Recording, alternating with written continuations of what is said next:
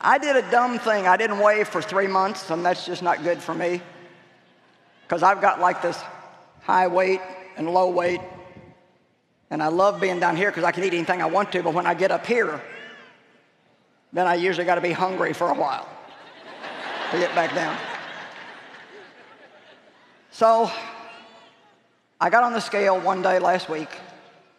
Matter of fact, I think it was last, I don't know, Tuesday maybe. And I had gained four pounds. Well, I know to some of you that sounds like, oh, don't even tell me that. but that put me at the very top. And so I was a little bit, you know, oh man.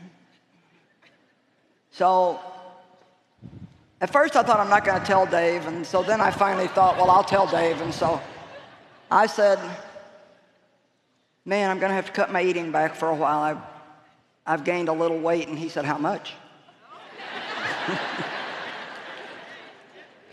and I said, about four pounds. And he went, just, just that little look, you know. And then he said, I said, I hadn't weighed for about three months. He said, that's exactly why I weigh every day. And I got upset. Now, how many of you women know what I wanted when I went to Dave?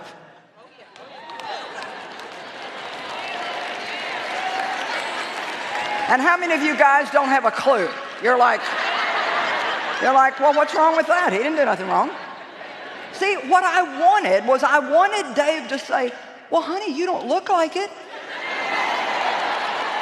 You look great. And listen, you'll lose it quick. I know how disciplined you are. So then I got upset and he said, Well, I'm just trying to help you. And I said, I don't want you to help me. I want you to encourage me. He said, I'm trying to encourage you. I said, I don't feel encouraged.